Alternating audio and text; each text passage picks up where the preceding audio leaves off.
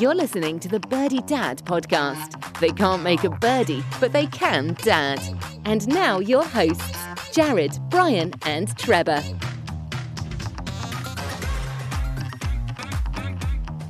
All right, welcome back to the show. My two favorite birdie dads, Brian and Trevor. Let's kick off episode 31. Hey, hey, hey, what's going on? Hey, Jared, should we talk about uh, Birdie Dads? Because I know that was something new that just happened on Tuesday.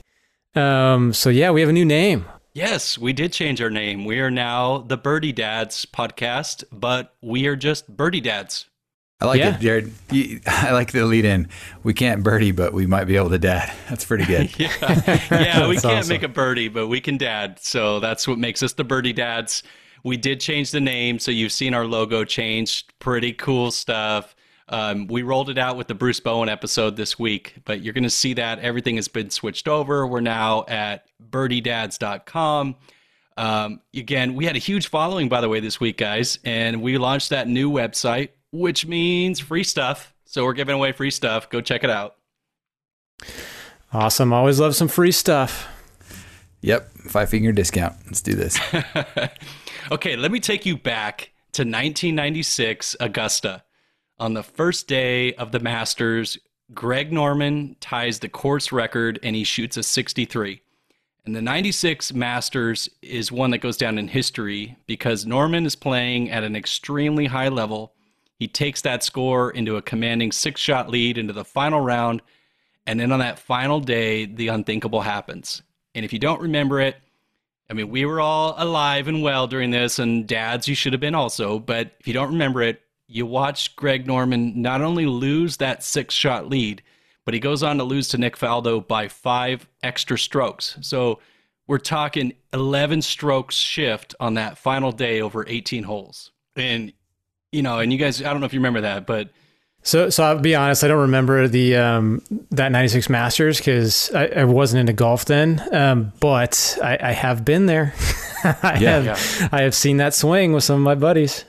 Yeah, so yeah, I had, to, I had to look it up strokes. again. I mean, I, he, I think he was. I think they said seven bogeys, two of which were doubles on the last day, and he had one chip, close chip in for e, almost for eagle, and ended up birdieing that. But then he doubled, bogeyed the next hole, so it was just like a constant meltdown. Constant meltdown, yeah, an, ele- an 11 stroke lead over 18 holes. I mean, for any golfer, struggling is not unheard of. This is a golf podcast. Golf is a merciless sport, and it's claimed the best at their peak. We were just talking before recording about Jordan Spieth, and is he back or is he not back? Eh, But we look at this 96, and you take a lead like that, and you see it unravel in such a way, it's just gone down as history in all sports record books. Nick Faldo finishes five strokes ahead at the end. So, what would you guys rather be? Would you rather be in the lead going into Sunday, or would you rather be coming from behind on Sunday? I mean, I, I know it's. I guess it depends on the lead and who you're playing against, but I, feel like everybody that's behind and and th- they're playing free. They're like, I have nothing to lose at this point. But the guys that are trying to defend a lead, like that's where you make the mistakes because you're just trying to be too conservative. You get too tight. I don't know what it is, but they're not playing their game. Yeah, I'm with you, Brian. I think you got nothing to lose coming from back from behind, you know, charging forward. I think that's that's the way to go. I mean, anybody that's got a six stroke lead, it's like, how can I lose this? You start thinking about that, you're you're you're you're lost. That's Tiger that's Red, what I baby. think. I mean, I love Tiger because he never gave up that lead. I mean, Tiger was the true. You're not touching me. Going into Sunday, you're not touching me. I'm I'm running for it. Yeah.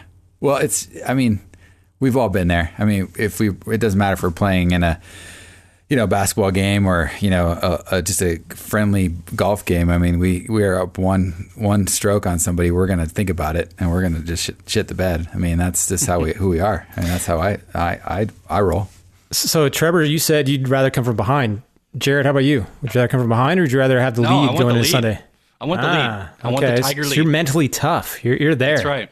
Yeah. So Okay. No, today's episode, yeah, we're gonna get into today. We're gonna get into fixed and growth mindset because that '96 story, that '96 Masters, is all about mindset, and we talk about pressure situations and. You know, pressure can mount physically, it can mount emotionally, takes over everything. And so I want to get into this. And Brian and I were just talking about how mindset is so huge in the business world, but mm-hmm. taking it from a dad perspective. So let me let me give you guys a little context. A fixed mindset this is how I was raised as a kid. And it's the the idea that you are born with certain talents and abilities and that's what you get. And so you're praised on that talent consistently as you're growing up. So I heard it a lot when I was a kid. Not I wasn't physically gifted. I mean, we know I'm sitting here doing a golf podcast, but oh, Jared, come on. I mean, I was you. You had certain strengths, and my parents would would praise you, and teachers would praise you for, "Hey, you're so smart. You're like, good job," and that was the praise you got. You know, and you you guys probably heard that. We all grew up in similar generations, so you have this idea that you're naturally talented. Your abilities are what was given to you, and good job with those. And that's a I, the basic basic idea of a fixed mindset. Cultivating that. Yeah, I mean, J- Jared and Trevor. I don't know if you got along the way. Um, if you weren't the MVP, you at least got a participation trophy or ribbon or something. Like everybody got I'm something when we were growing one, up. I'm sure. I, I know, and, it, and it's like I, I same way. It's like any team I played on, I got a trophy at the end of the end of the year, whether or not I played well or played bad or, um, you know, did anything significant. It was just you're gonna get an award, and I I think it's the way that our generation was raised. And it's unfortunate, but to to your point, it's like you thought you could just do a good job and, and get rewarded no matter what, right? it's like you're always going to be um, celebrating success at the end of the season, even if you didn't win a game. You- You're always going to be going out to pizza afterwards, and that's what you know some people actually look forward to and join the sports teams for is is that that banquet afterwards. And so I don't know if that limited us or helped us, uh, but it's definitely something that we had no say in. Yeah. No, it's like getting that dreaded dreaded most improved uh, award at the end of the season. I mean, how many guys Yeah. got the most improved uh, trophy and showed up the next season, right? For for that, they, they knew that was the last the last uh, award given out. But yeah, same way. Grew up the same way. I think uh, having all those you know participation trophies, you know, you get kind of disappointed at some point, right? At some point, you know, that career has to end, and you feel like it, you know, at a young age, you're you're maybe told like, okay, you can you can do this, you can be a pro, all that stuff, and then you're disappointed at some point, and then you got to kind of reinvent the wheel and go somewhere different with it, and that's I think that's the hardest part for kids these days. Imagine the first time you heard negative feedback about your performance. You're like, I don't know what to do with this, dude. How can I That's improve it. from You're not this? you're right? not good enough. Yeah, That yeah. that is why fixed mindset doesn't work, and that's what I want to get into. So first of all, the getting some eye rolls. You know, the millennials are not taking over. you know, we're gonna get into that. Um, but yeah, you're right. When you praise somebody on talent and ability, what happens when you begin to struggle? You don't know how to come out of that because if it's my ability that got me here, but now I'm struggling, how do I get through it? You know, how and when I face off against somebody, and that's what I want to get into because you said it, Trevor. And the worst praise you can give a kid is saying "good job." It, it doesn't give them anything, and and I hmm. think that's we get that a lot in kids in schools. That's like the number one feedback they get is "good job," and that's like the worst thing you can tell them.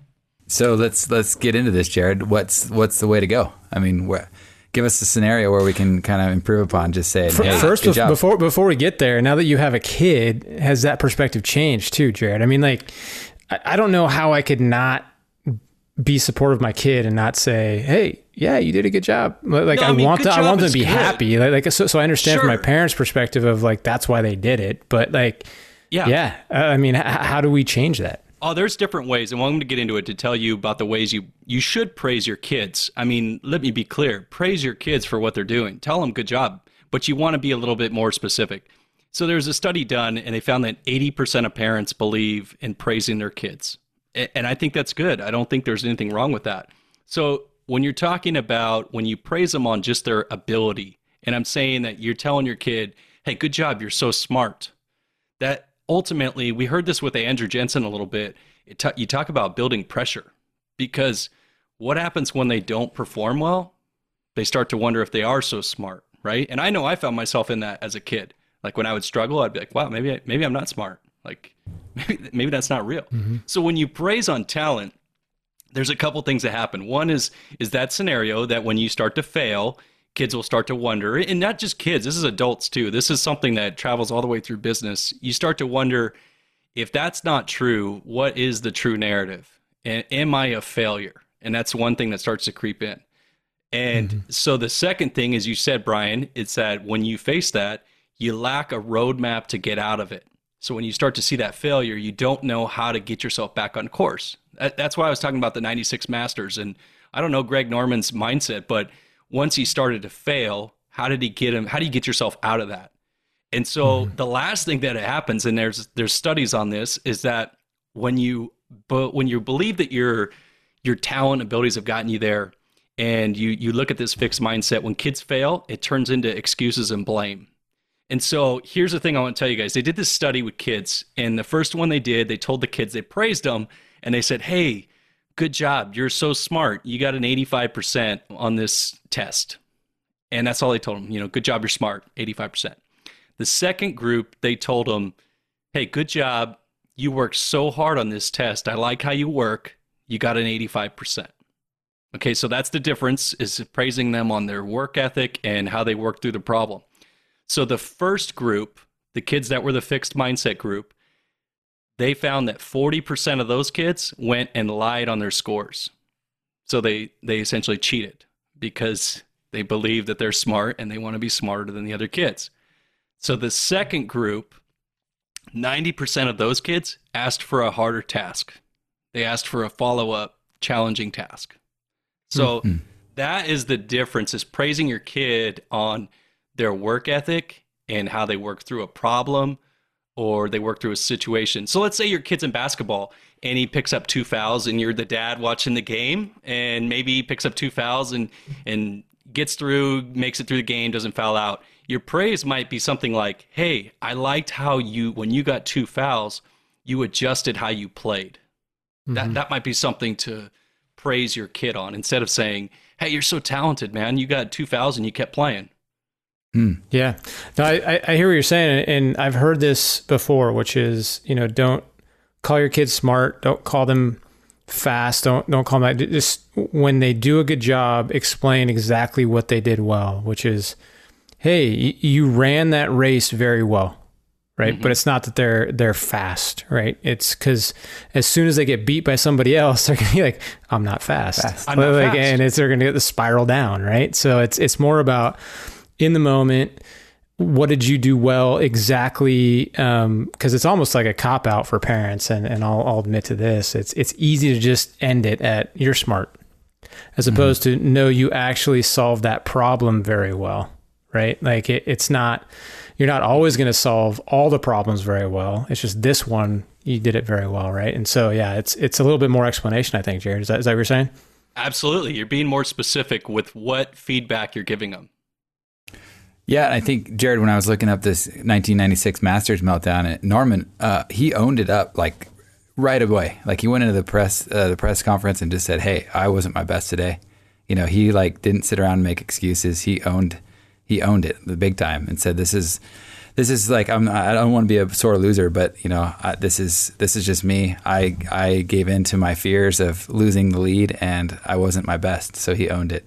And that's kind of what you're saying is growth mindset. He's you know he's looking how to better himself the next time around. How to get through it. How to get how through to get next through time. It. Yeah. Mm-hmm. Yeah. Because so when we go back to that roadmap of failure, when you fail and you've been taught your whole life that how do you work through a problem? Well, you work harder or you find a new solution or whatever your parents teach you. So then you fail, then what do you do? You get back on the court. We see it with some of the top basketball players. You know, I know Kobe used to do it. I know um, Damian Lillard's done it. You know, you go out and you see these guys in the gym after a game continuing to take shots after they've lost like a playoff game. I'm sure Bruce Bowen did it. Bruce Bowen's right? done it. Well, yeah. he does talk about how Bruce was saying how meticulous he was in his preparation. Like he he didn't take any any slack in preparing for an opponent. So it just comes back to are you thinking that your talent is going to get you through and your ability will get you through or do you lean on a work ethic and a process? That's a great point. And and how do we instill that in our kids? And you know, the constant praise that we went through, I don't know if that really instilled a good work ethic in us, right? Like we thought we could just get by on, you know, our, our talent alone or the fact that we were smart. I mean, I, I remember that very well. My, my parents told me, um, no fault of their own, just they were, that's what they thought they needed to do was that, that I was smart.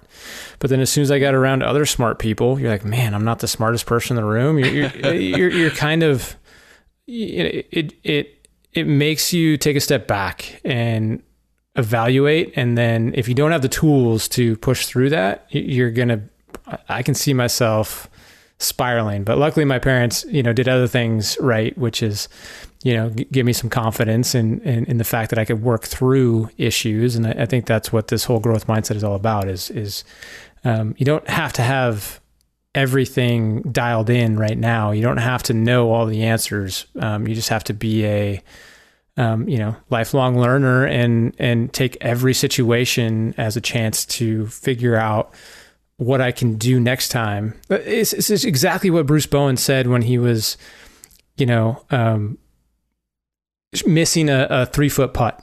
Right? He's like, "Hey, um, I missed three foot putt. Most people get pissed off at this because I didn't make the putt." But he's like, "No, next time I'm going to have a chance. I'm going to focus on the next time I get that chance, I'm going to make that putt. Mm-hmm. And I think that's the growth mindset that, that we all have to have and try to teach our kids. Yeah. That was a great interview. I also, just as a side note, I was glad to hear that a three time NBA champ gets kind of nervous on a first tee box and on the golf course. right? He's Isn't humbled awesome? by the game of golf, too. You know, you, you like to hear those stories. It makes us feel more human, I guess. I felt like I was an NBA veteran because he was comparing it to golf. I felt yeah. like it, it, that was me. I, I like I guarded Kobe at some point. Right. Yeah. Now, uh, Trevor, was, do you think you were raised with more of a fixed mindset? Yeah, for sure. Yeah, I mean, any chance I if I did something well, you know, it was like, oh, you, you you're you're so good at that, right? You know, it's just like mm-hmm. okay. And then when I got to high school and I started comparing myself, I could I could only jump three inches above the ground. And, you know, I was slower than everybody else. And I realized, okay, maybe I'm not so great at this. So it, then, you know, as a 16, 17 year old, you're trying to deal with all those emotions of, okay, I'm not great anymore. What do I do now? And so mm-hmm. here I am, you know, 40 years old and I'm still worried about putts and uh, losing leads, you know? So I would say. I'm a fixed mindset guy. Yeah, and Brian, I don't know it, what you're doing with your boys, and, and Trevor, your girl's a little older what you asked, like, what do I praise my daughter on? I catch myself all the time telling her, hey, you're smart. You know, she did mm-hmm. something. I'm like, oh, you're so smart. And then I had to catch myself and try to follow up with, hey, I really like how you did this. Like we were doing a, a puzzle and, it, and she figured it out. And my yeah. praise was, I really like how when you got frustrated, this is what you did. Because we try to teach her mm-hmm. different, you know, terms and emotions. At, at she's two and a half. I can't keep saying two, but she's two and a half. So when she's upset, you know, we'll try to talk to her and say, hey, when you got upset, I really like how you did this. Or when mm-hmm. you got frustrated, I really like how you did this. Instead of just saying, oh, you're so smart. You, you said that. That's funny. Yeah. I, I had uh, the in laws over today and um, grandparents fixed mindset, right? Everything their right. grandkids do, oh, right? It's like, exactly, oh, you're Trevor. The, you're the exactly. best at this. Like, you know, my daughter's talented at art. I'm biased dad, but she she was drawing this painting and and you know grandma was like saying oh she's the best. She's the best at this you know isn't mm-hmm. she great? You know like and uh, that's just i mean I, I granted i'm going to do that probably when i have grandkids because that's you know because they're the best. because they're the best you know? But yeah i think that's kind of where we try to fight right? Jared you try to kind of bring it back to a growth mindset and kind of re- reset all that fixed mindset that your your kids always get. So it's yeah. constant yeah, Jared, I'm with you. I, I, try to explain a little bit more about what is so good about what they're doing, as opposed to just falling back on those adjectives that are easy to just move on from. Right? It's just explaining. Yeah, yeah. You you drew that. You stayed within the lines on that. I love the the color choices that you had. Like just go in a little more detail, and then it doesn't get to the fact that they're the best or they have to be the best. They have to be the smartest. They're just always going to be trying to be.